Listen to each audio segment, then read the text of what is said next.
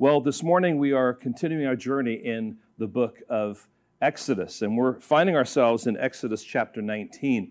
And so, as we consider Exodus 19 this morning, um, I want us to focus in on verses 1 through 6. Verses 1 through 6. Let's get our Bibles and let's stand and let's turn and read um, that particular portion of Scripture this morning.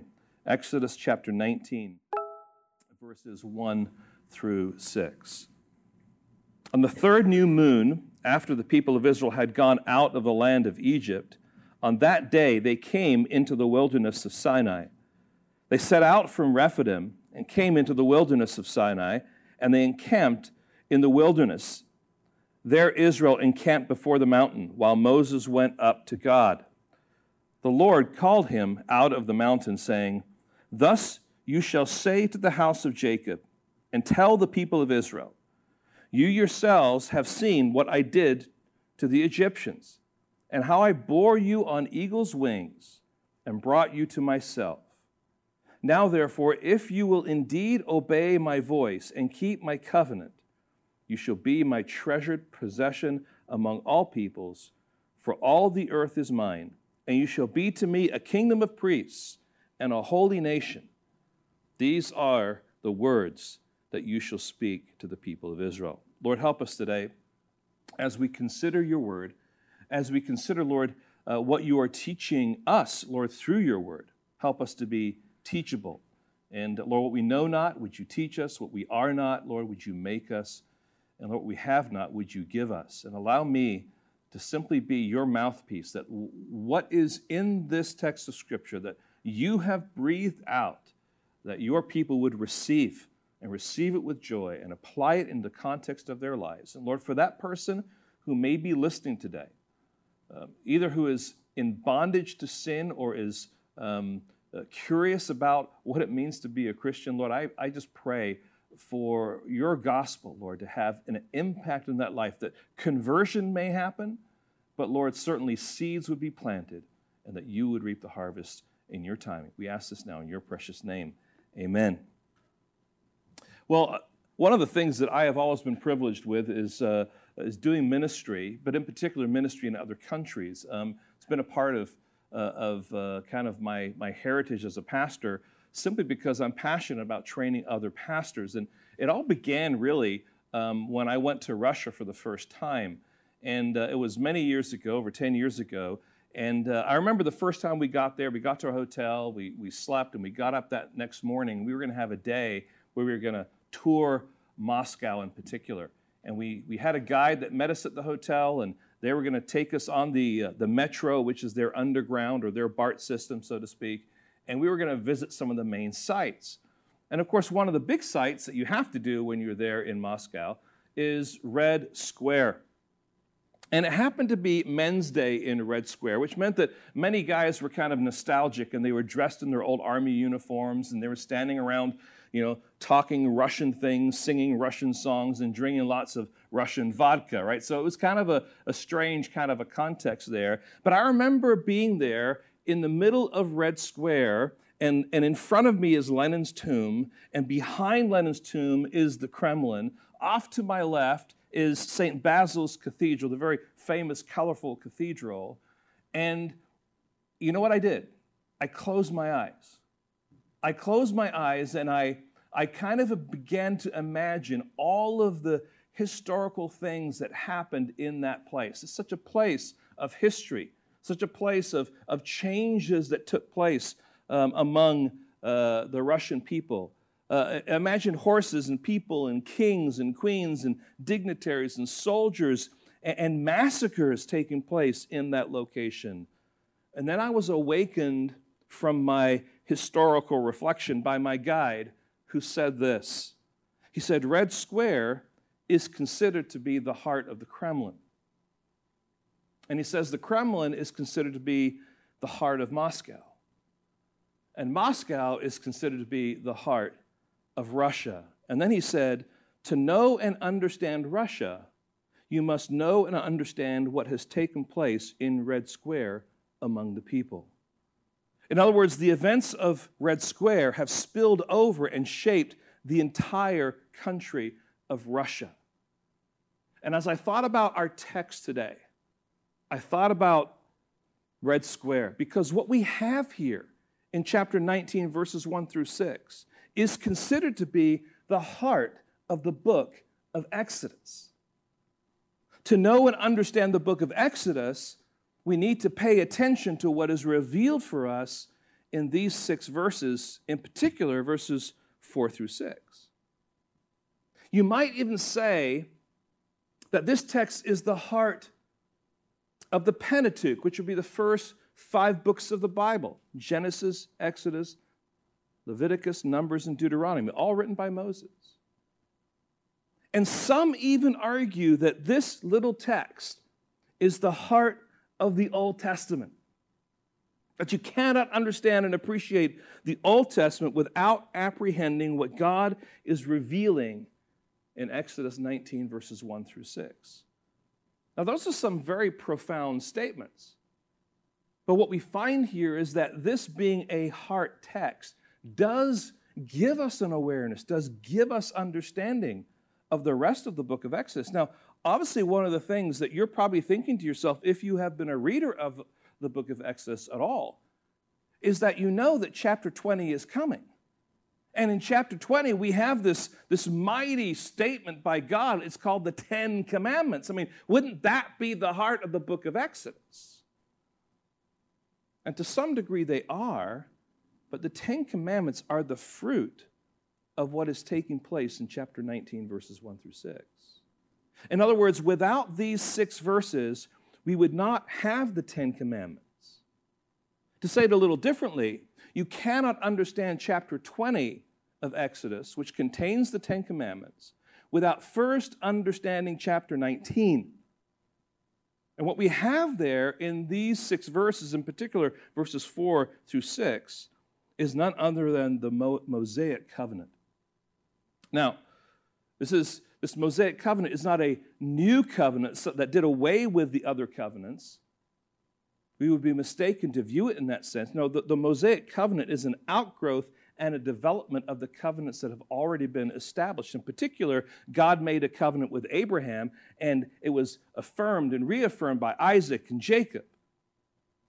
In the beginning of the book of Exodus, this is what we read, chapter 1. If you would turn there, and just I want you to see a few verses here that are important for us in understanding what's going on.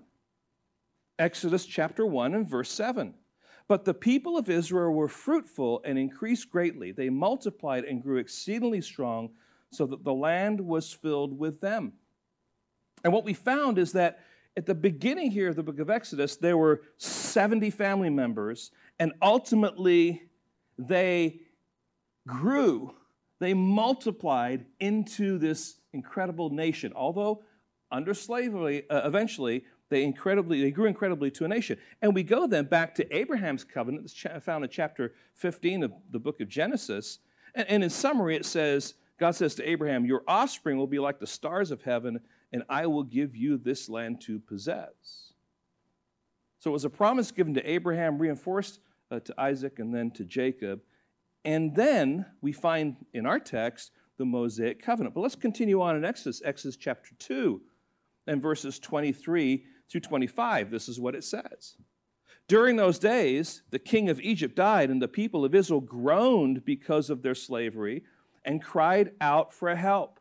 Their cry for rescue from slavery came up to God, and God heard their groaning, and God remembered his covenant with Abraham, Isaac, and with Jacob. God saw the people of Israel, and God knew. And that's such an important summary statement there at the end of chapter 2. God hadn't forgotten his covenant. He remembered that covenant with Abraham, Isaac, and Jacob. And that's what stirred him them to act on behalf of the Israelites there who were in bondage. Then in Exodus chapter 3 and verse 6, uh, again, God speaks to Moses to confirm his commitment to Israel by saying, I am the God of your father, the God uh, of, of Abraham, the God of Isaac, and the God of Jacob. In other words, there's something that is continuing here with these covenants, and there's something that is fresh and new with each one that comes along the way. And now, as God speaks to Moses and Israel, he will add to that covenantal foundation and call Israel as a nation to live in a deeper covenantal relationship with him. So he's pressing on in the covenant, he's pushing ahead in the covenant with some new instructions. And as we study this text, we need to see what God is calling us to do. And he's calling us to live our lives in covenant with him. It's a call to live our lives in covenant with God. Now, uh, just in a very basic sense, a covenant is a promise made between two parties, okay? And so far, God's covenant with his people has been passive. And what I mean by that is that God says, I will do this to you. I will make you a mighty nation. I will give you this land. But God's people don't have to do anything but trust God that will keep his promise to them. All right? So it's a it's it's passive from the perspective of the Israelites. But with the Mosaic covenant, God's people now take on an active role. They will be required to contribute to the covenant, namely to obey the voice of the Lord and to keep his covenant. Now, let's just think about the structure of what's going on to see why we have what we have in chapter 19 the book of Exodus is divided into three parts. Chapter 1 through 18, we have God delivering or saving Israel. Chapters 19 through 24, we have God demanding or speaking to Israel. That's the section that we're in. In chapter 25 through uh, chapter 40, we see God dwelling or settling with his people. That's the whole instruction about the temple. Okay? So we have these three sections, and we are at the beginning now of this second section where God is going to speak. And what is He going to speak in this section? He's going to speak the law. He's going to lay that out for His people. He's going to show them what He is demanding, what He's expecting, how they are to live. So, what we have in verses 1 through 6 really is an introduction or a preparation for chapter 19 through 24. It is seeking to communicate a framework for what is to come. It is a foundation so that we can understand God's revealing of this law. So, as we look at our text, there's two parts. There's a covenant context, which is kind of like the setting for this Mosaic covenant. And then we have a covenant content. That is the actual content of the Mosaic covenant. That is the statement that God makes, which is the Mosaic covenant. So let's jump in now to uh, what I'm calling a covenant context here, where we're trying to, to take in some of the things that are said here in preparation for what God is going to say in this Mosaic covenant. Now, what happens to the children of Israel here before Sinai will have implications for them of lasting significance for the rest of their history. And these two verses really tip us off to that reality. They, these two verses give us three anchors or contexts that we uh, need to consider, and they need to be considered in, in light of each other, and they lay a master masterful foundation for our ability to grasp what God is doing with this Mosaic covenant. First of all, there is a chronological context. Look at verse 1.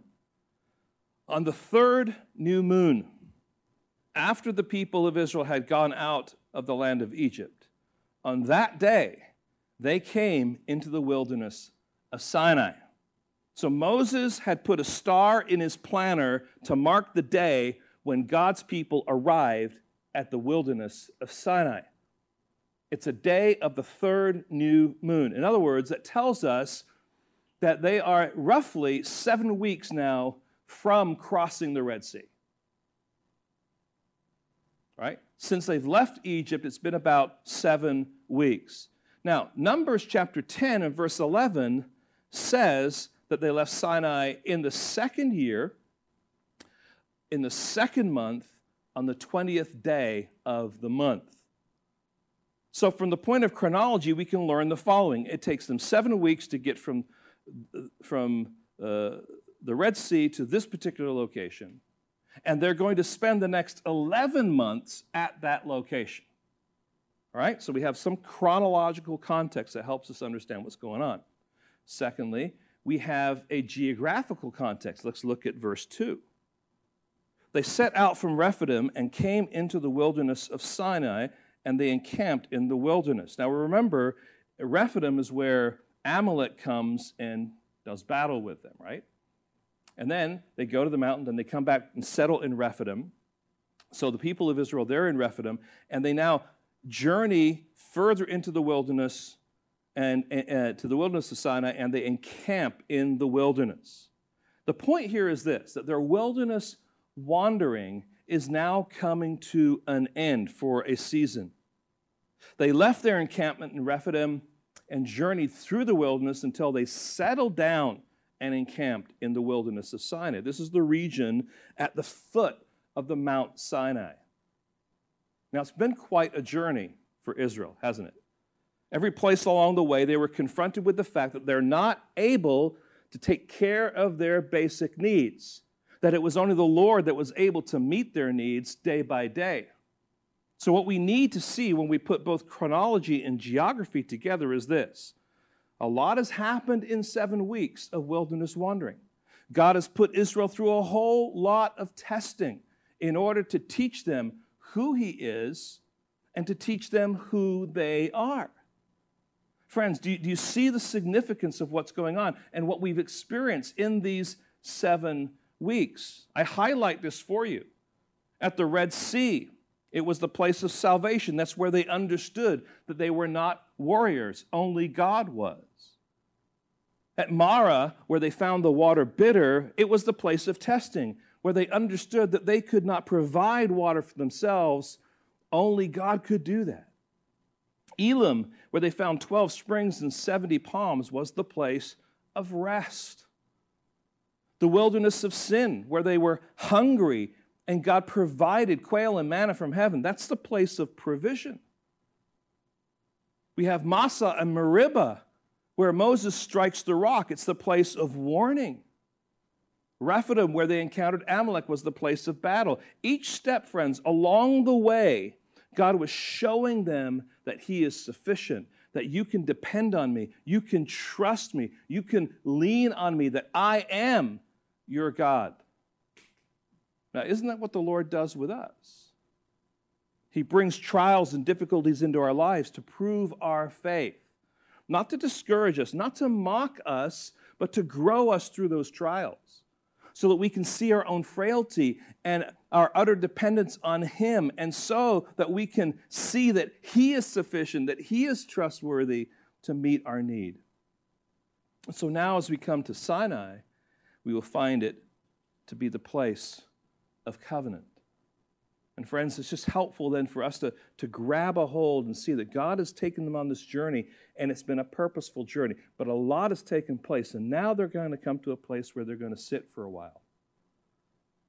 So we have a chronological context, a geographical context, and we also have a theological context. Let me ask you a question What is more disturbing, more trying, and more stressful than six moves in seven weeks. It's sitting still for 11 months. And sitting still for 11 months when you're supposed to be going to the promised land. For seven weeks, the people had grumbled as they journeyed around the wilderness, being tested by God.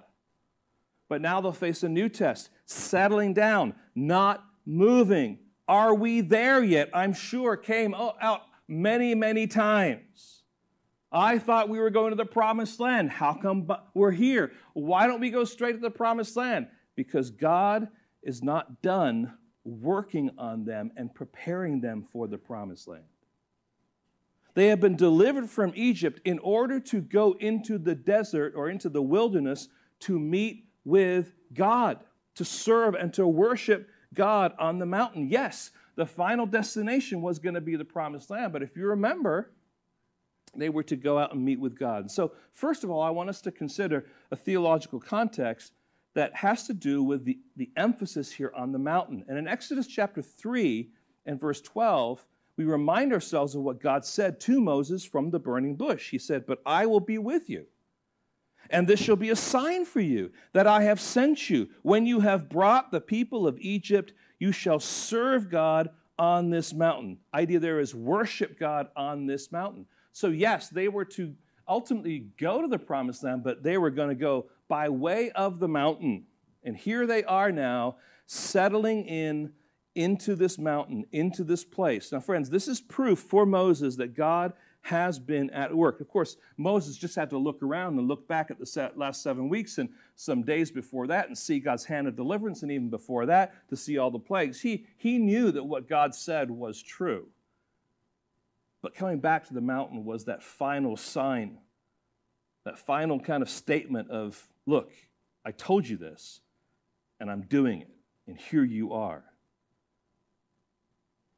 So, friends, not only does God bring Moses back to this mountain, but he brings the people of Israel back to this mountain. He had delivered Israel from Egypt so that they can meet with him in the wilderness. And friends, God doesn't just save us from our sinful junk that we're in bondage to, as if deliverance is the end of the story.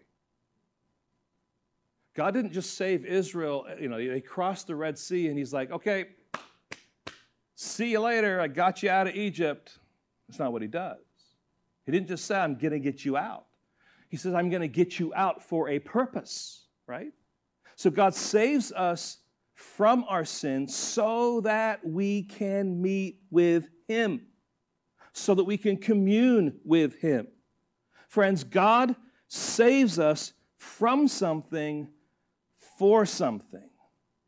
God saves us from our sin so that we can live our lives in freedom for His glory.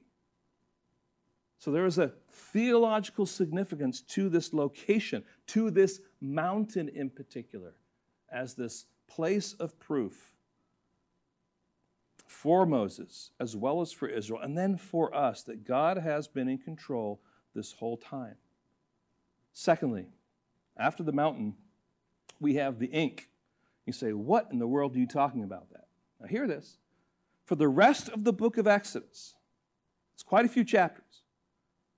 For the whole of the book of Leviticus, and for the first 10 chapters of Numbers, all of that ink will be spilled talking about what God is saying to the people at this mountain.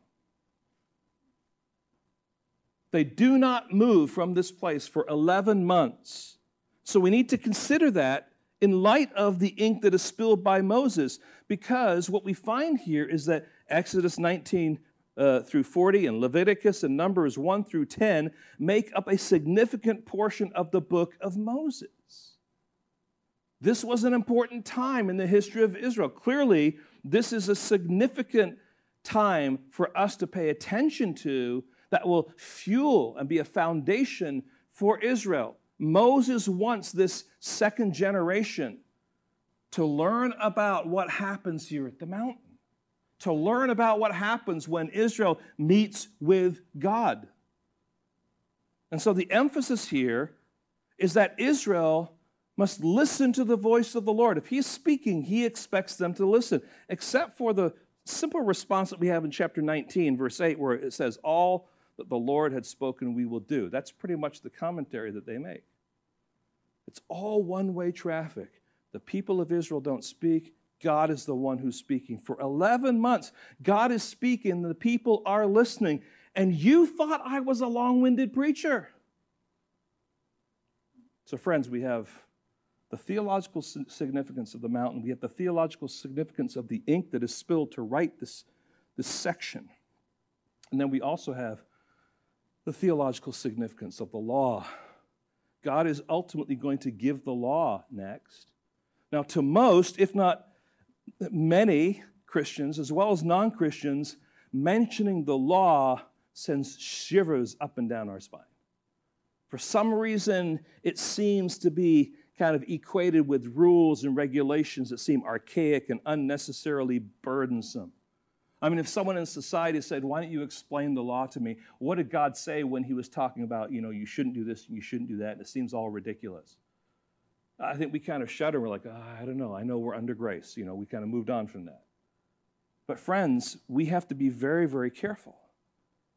The, the, the people imagined that the law was given by God to give them further bondage. now, when we think of it in light of the book of Exodus, that is rather ridiculous, isn't it? God has delivered Israel from Egypt, from their bondage. To think that God would now want to put them back in bondage, so to speak, is ridiculous. God is not wanting to put them in bondage, God is wanting to liberate them. And liberation, friends, comes by God speaking and giving clarity about how we need to live. So, just simply put, when we think about gospel and we think about law, the gospel refers to what God has done for his people, right? God has delivered his people. That's what we've already seen. The law refers to what God calls his people to do. Right? We make those distinctions. So God has delivered his people, and now he will instruct them how to live. And this is really the emphasis of the uh, Mosaic covenant. This is where it's going. This was what makes it different. So we move now from this covenant context to the covenant content to see what the actual content of this Mosaic covenant is. The Lord called him out of the mountain, saying, Thus you shall say to the house of Jacob and tell the people of Israel, right? So Moses has set uh, the covenant in this chronological, geographical, theological context, and he's now going to reveal what God is saying. And it really divides again naturally into three parts there's grace, there's responsibility, and there's identity. First of all, a foundation of grace. It says, You yourselves have seen what I did to the Egyptians and how I bore you on eagle's wings and brought you to myself. So, as God begins to speak about his covenant, he begins by laying a foundation of grace, and he wants his children to remember some things. He says, You yourselves have seen. By the way, you yourselves is not good English, okay? Um, and, and this Bible, Old Testament, wasn't written in English. It's a translation from Hebrew. And so we're going to get some of the nuance of Hebrew there. And it's a Hebrew mechanism to say, look, you know this. You've seen this. You have, in a sense, front row seats to what you've seen take place. And so I want you to remember what you've seen. But what have they seen? They've seen, first of all, what God did, his divine judgment, what I did to the Egyptians. Well, what did he do to the Egyptians? Well, he terrified them with plagues, especially the death of the firstborn. And in chapter 14, this is what we read verses 30 through 31. Oh, it's right there. Thus the Lord saved Israel that day from the hand of the Egyptians, and Israel saw the Egyptians dead on the seashore. Now, they saw the Egyptians dead on the seashore. Israel saw the great power that the Lord used against the Egyptians.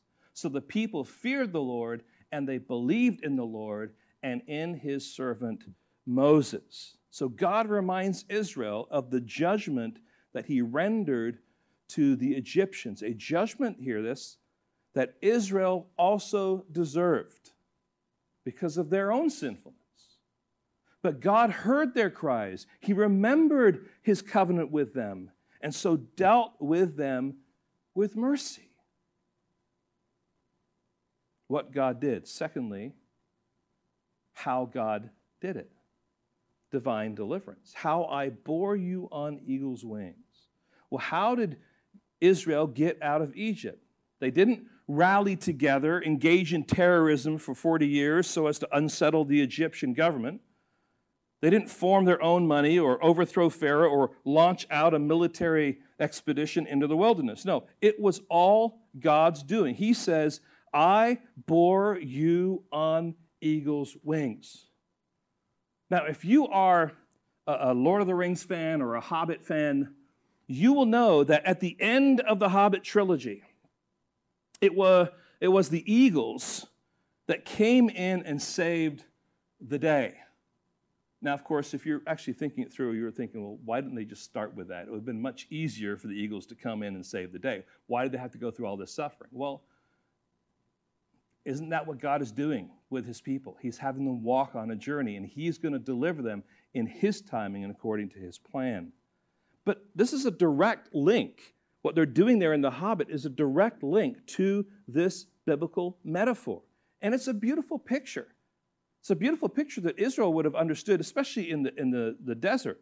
The mother eagles would, would encourage their eaglets out of the nest. They would let them fall, and before they would hit the ground, because they're trying to get them to fly, they would come and they would swoop underneath them and they would pick them up and take them up again. And they would do this repeatedly until the, the chicks were able to actually fly. Now, listen to the words of Moses in his final song at the end of Deuteronomy chapter 32. It's going to be up there on your screen. And this is really helpful, I think, to see how this is used. Beginning at verse 9 But the Lord's portion is his people, Jacob, his allotted heritage. He found him in a desert land and in the howling wastes of the wilderness. He encircled him and cared for him. He kept him as the apple of his eye, like an eagle that stirs up its nest, that flutters over its young, spreading out its wings, catching them, bearing them on its pinions. See, this is God. How did he do it? He came and he lifted them up out from that bondage and he placed them in this place of safety. And that's what God says He did for Israel. It's a picture of His loving, caring deliverance. Surrounded by danger, a difficult journey, the appearance of death all around, but God, because of His covenant, He's a covenant keeping God, has, He's been present the whole time. He's been watching and caring for His children, and He brings them out, He delivers them. That's why the psalmist says in Psalm 68, verse 19, Blessed be the Lord who daily bears us up. It's the same kind of image. It's a beautiful image, friends. So, what did God do? Divine judgment. How did God do it? Divine deliverance as eagle's wings. Eagles, plural, by the way. It's not one eagle, it's multiple eagles coming in and bearing Israel up. Number three, why did God do it? And I'm going to say it's divine drawing. It says at the end of this verse, how I brought you to myself. See, God always had his plan to bring his people to himself. It was all God. Israel was doing nothing to deserve his kindness. God is orchestrating the events, even through the suffering, even through the trial, even through the bondage and slavery they were going through. God was still in this process of working his will to draw those people, his people, to himself. And Moses is reminding, uh, sorry, God is reminding Moses to tell Israel to remember this See, why? Because this is all foundational. This is all foundational to help them understand. Now, if we flash forward to the New Testament, we see the same thing happening. Jesus says, No one can come to me unless the Father who sent me what? Draws him.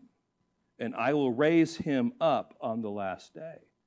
So there's this drawing aspect of God that God does with his children, and God is still drawing people to himself today. He's bringing them out of slavery so that they can meet with Him. Now, friends, it, helps us then to realize that there, there, there's a central focus. And sometimes we, we, we miss the central focus, but the focus is not so much about the prospect of heaven as it is about the prospect of God Himself.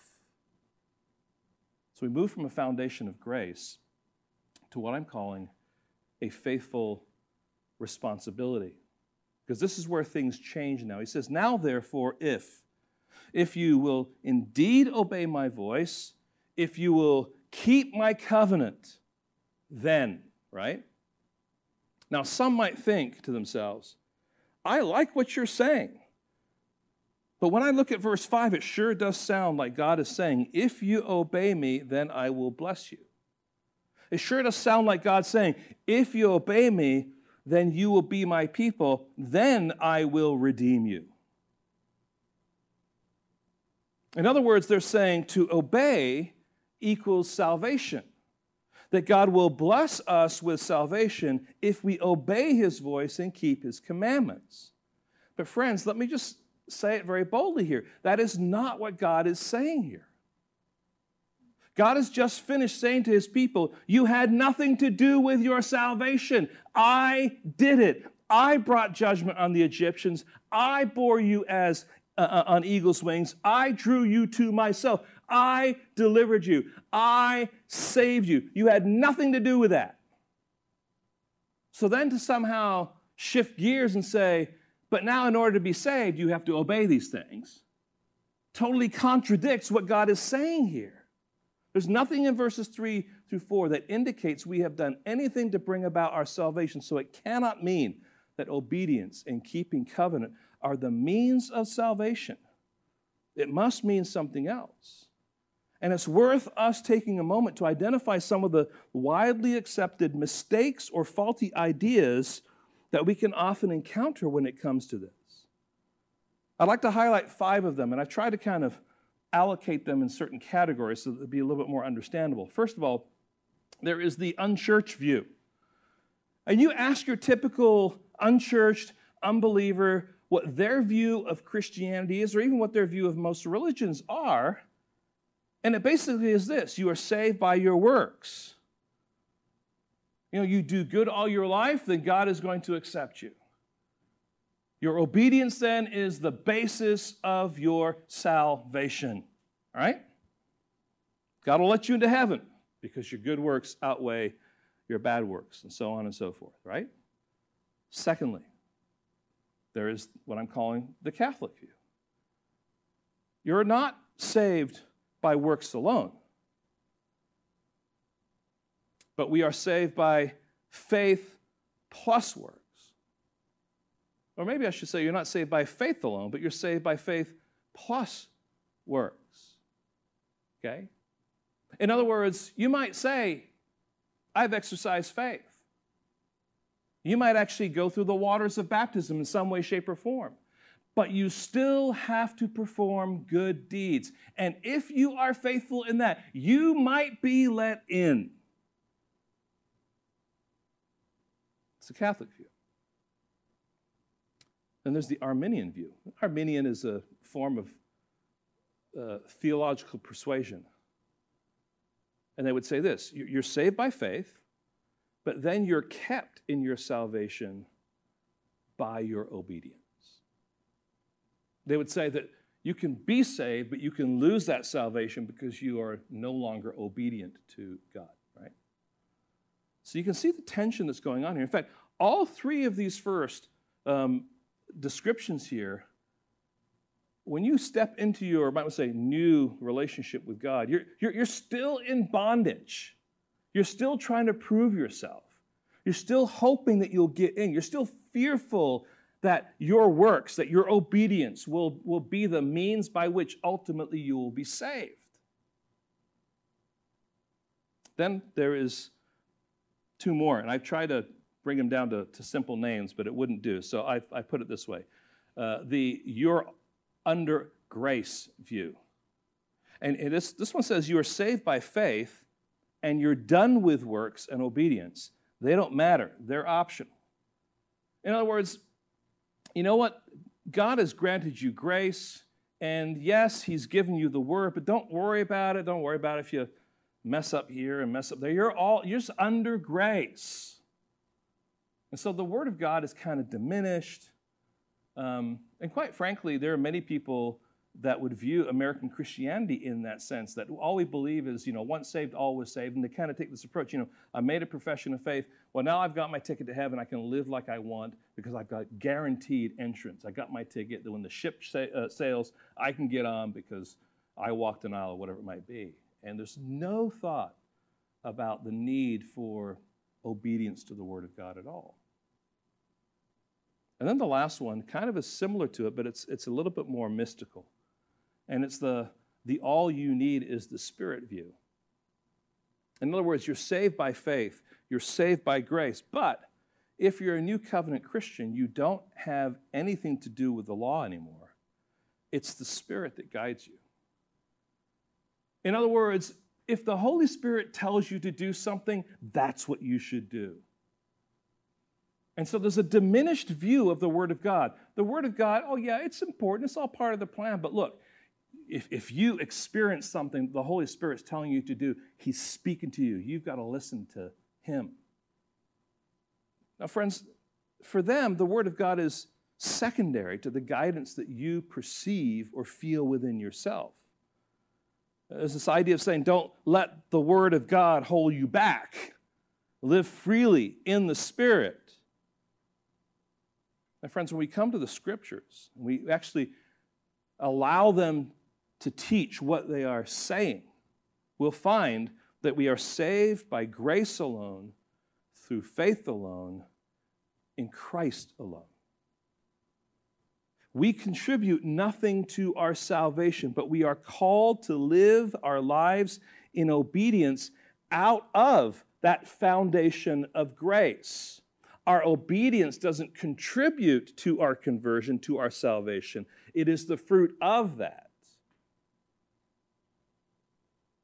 Now, if we flash forward to the New Testament, and in particular Paul's writings, we see a similar formula. You've probably heard this before, but it's indicatives followed by imperatives. An indicative, they're statements about what God has done and how He did it and what that means for you. Okay? So they're, they're descriptive, they're explanations. Those are indicatives. Then there are imperatives, and these are statements of instruction and command based on the, the indicative. So these are commands, these are expectations that he has for you. And then, uh, well, so here in Exodus, the formula is this remember what God has done for you. This is the indicative. Therefore, listen, keep, and live out your identity. That's, that's really the formula that we have here. If we j- jump into Paul's writings, Ephesians chapter 1 through 3 are the indicatives. This is who you are in Christ. I'm being very, very simplistic here. But then the imperatives come out in verses or chapter 4 uh, uh, through 6. Therefore, walk in a manner that's worthy of your calling. The calling is chapters 1 through 3.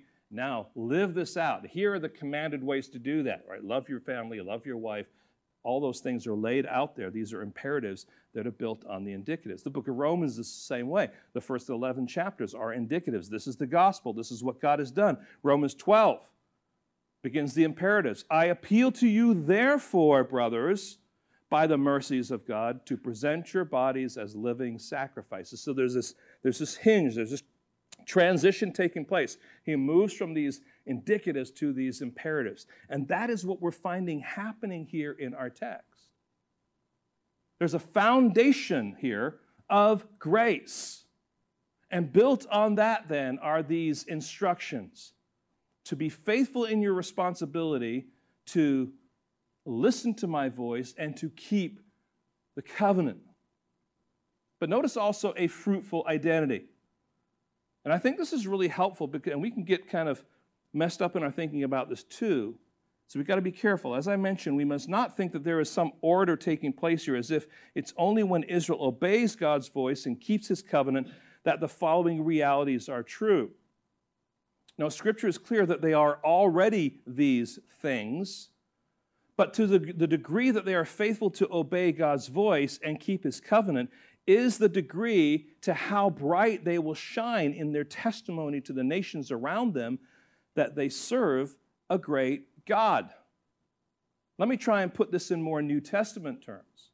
If you are a child of God, He has declared you righteous. You are, in His eyes, already holy. You can't get any holier than you are now. Why? Because you're covered with the blood of Christ. You're clothed with his righteousness. But he also says then, be holy because you are holy. Well, if I'm already holy, why do I need to be holy? Because he's saying, now I want you to live what you are. I don't want you to say, well, I want you to somehow live holy, and then we'll see whether or not you're good enough to actually receive this conversion. He says, No, you're already converted. You're already saved. You're already brought in. You're already holy. Now live like it. So we are to look at the following three statements as statements of Israel's identity because they have been the recipients of God's grace. He's saying, Keep the law, and you will be what? I made you for. He made you to be a treasured possession, a kingdom of priests, and a holy nation. Friends, this is not something you're striving for that you are not. This is something that you are. This is what he's saying to the Israelites. This is who you are. So, first of all, they are a precious people. It says here, a treasured possession among all peoples, for all the earth is mine. God is then this king who reigns over his kingdom. All the earth belongs to him. It all belongs to God. But in that earth, in that kingdom, are his people, Israel. They are his treasured possession. They are the most valuable personal property of the Lord in all his kingdom. As such, a king may rule a kingdom, but his most valuable possessions he will keep in his own chambers, close to him.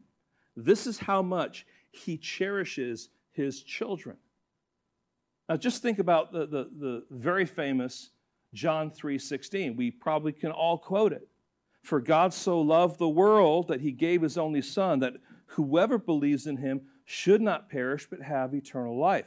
So God loves the people of the world so much that he sends his Son as a sacrifice for their sins. But God treasures the whosoever that believe in him. In other words, the whosoever are a subset of all the peoples.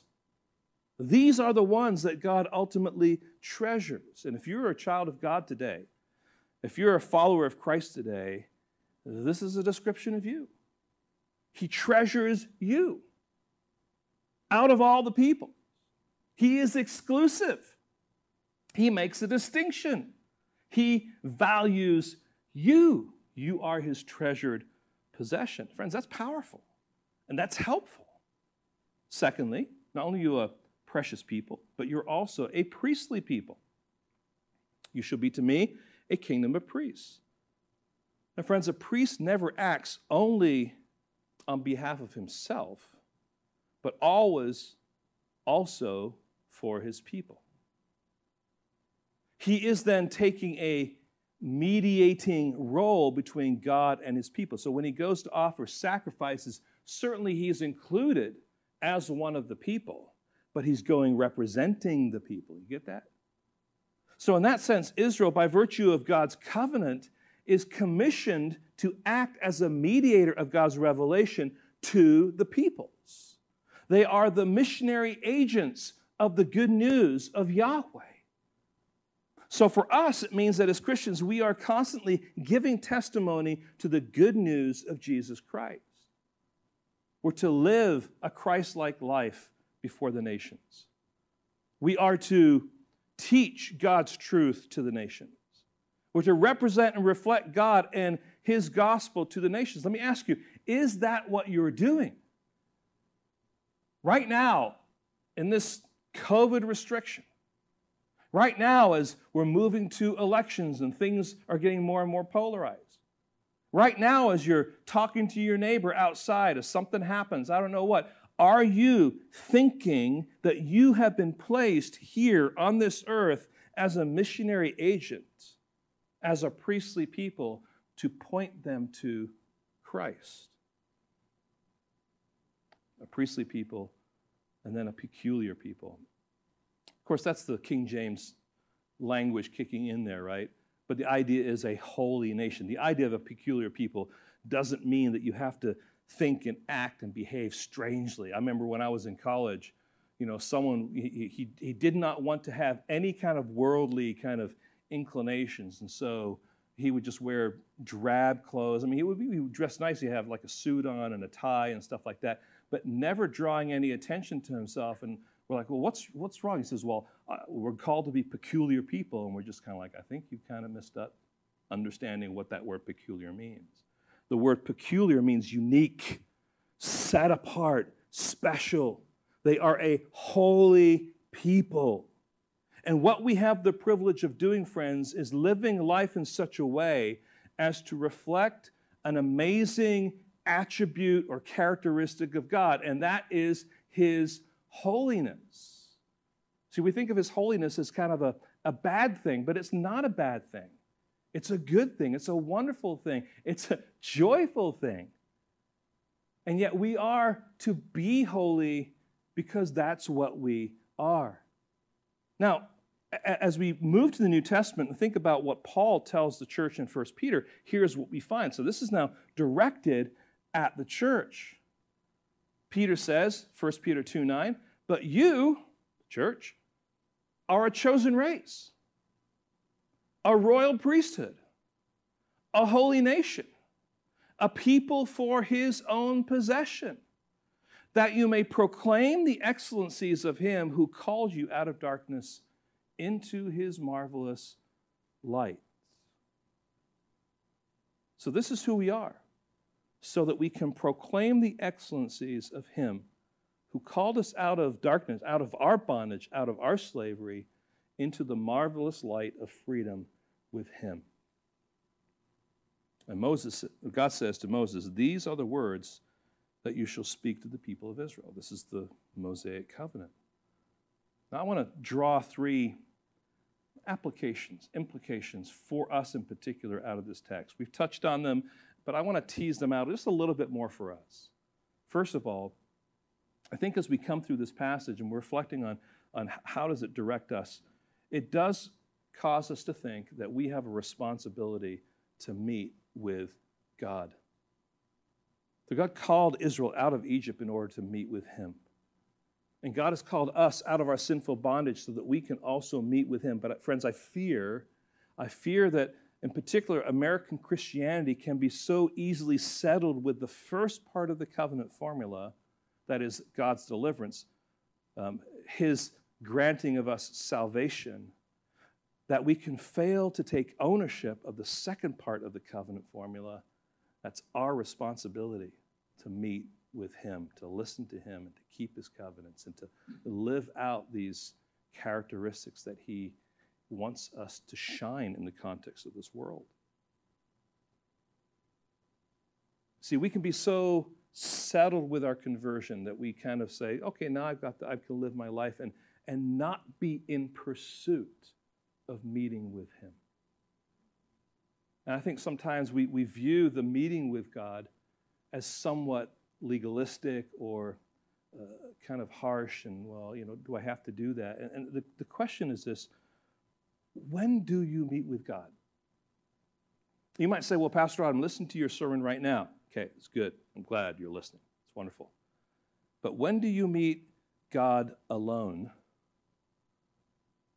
because you want to? Big difference. Just think of of all that God has done for you. But now that you've got your conversion taken care of, and of course you want to protect them, you want to do all these things for you, is that the extent of your relationship? Is, is all what I can get from God? Or is there genuinely a desire now, having been brought out, to meet with Him? And this is what I was saying earlier, friends. Sometimes we can look back and we can be thankful about our conversion, and we should be and we can be thankful about the prospect of heaven, and we should be.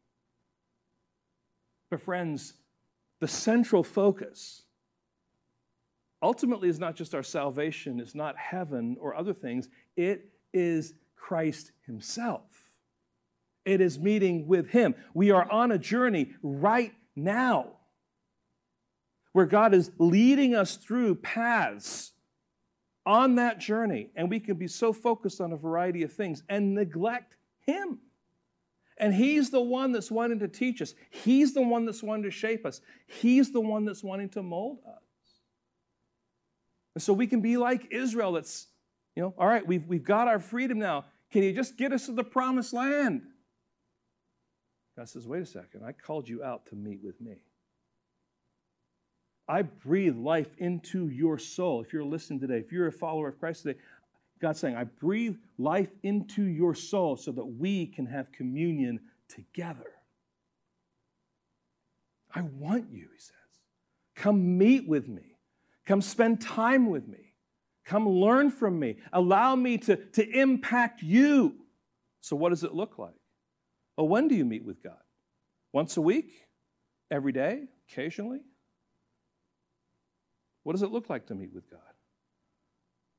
It's time in the Word, it's time in prayer, it's time for reflection and meditation. I'm not going to put some kind of rigid parameter on it, but it involves all of those things.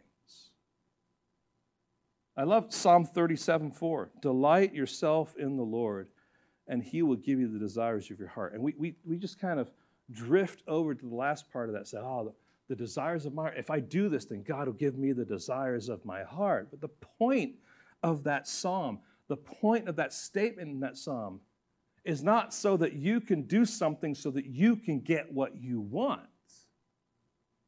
The point is that you are delighting in Him. You're like that tree planted by the rivers of water that is delighting in the Word of God. You're bearing fruit, it's being prospered. And so, what happens then in this verse, delight yourself in the Lord, and He will give the desires of your heart, is that when you delight in the Lord, guess what happens?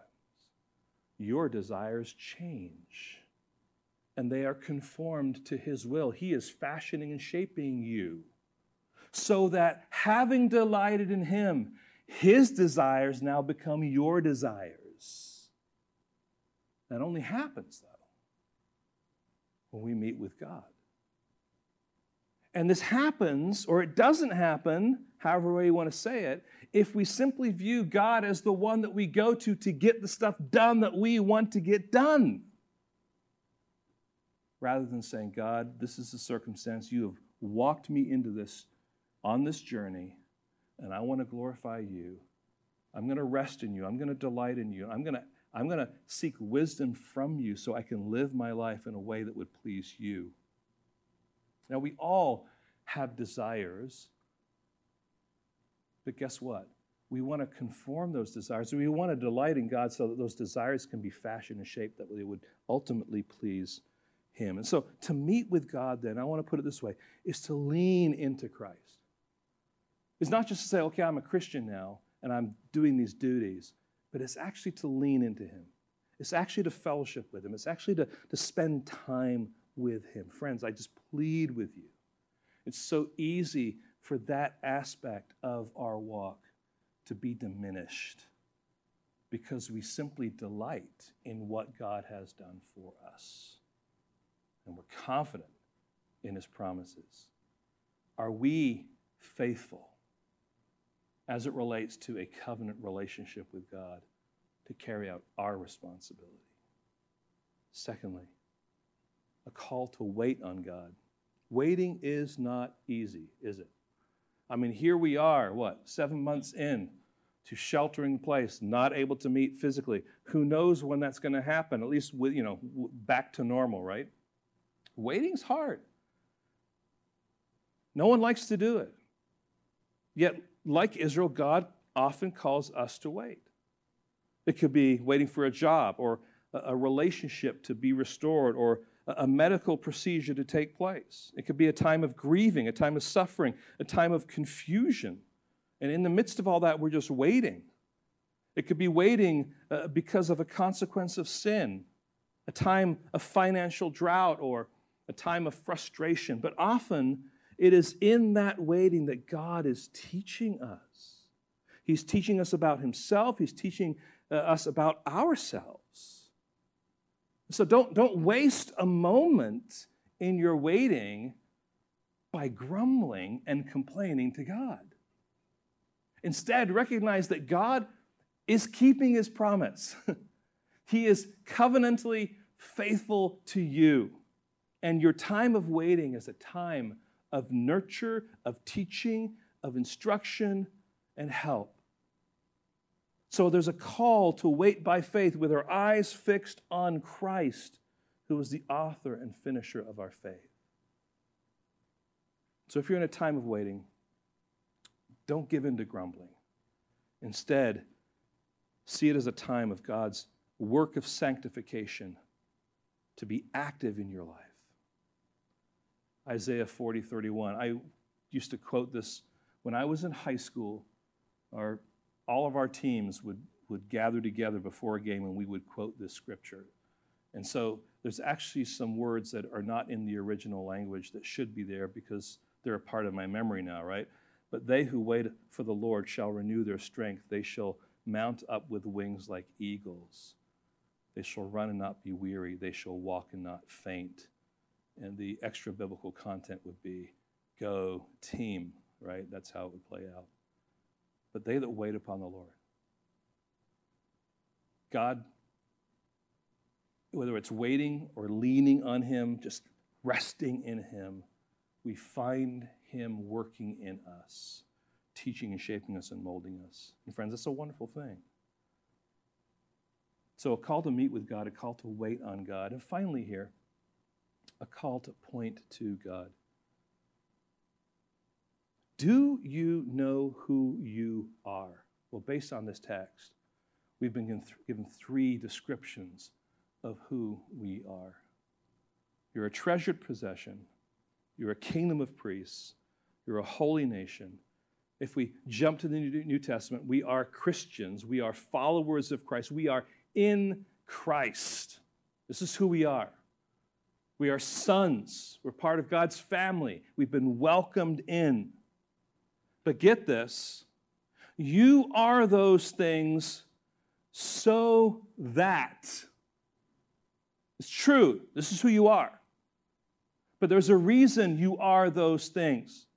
Look at um, this, this passage that we, we, just, we just looked at, and that was a, um, 1 Peter chapter 2, verse 9. It's not going to be up on your screens, but I want you to notice this. But you are a chosen race, a, a royal priesthood, a holy nation, a people for his own possession, that you may proclaim the excellencies of him who called you out of darkness into his marvelous light.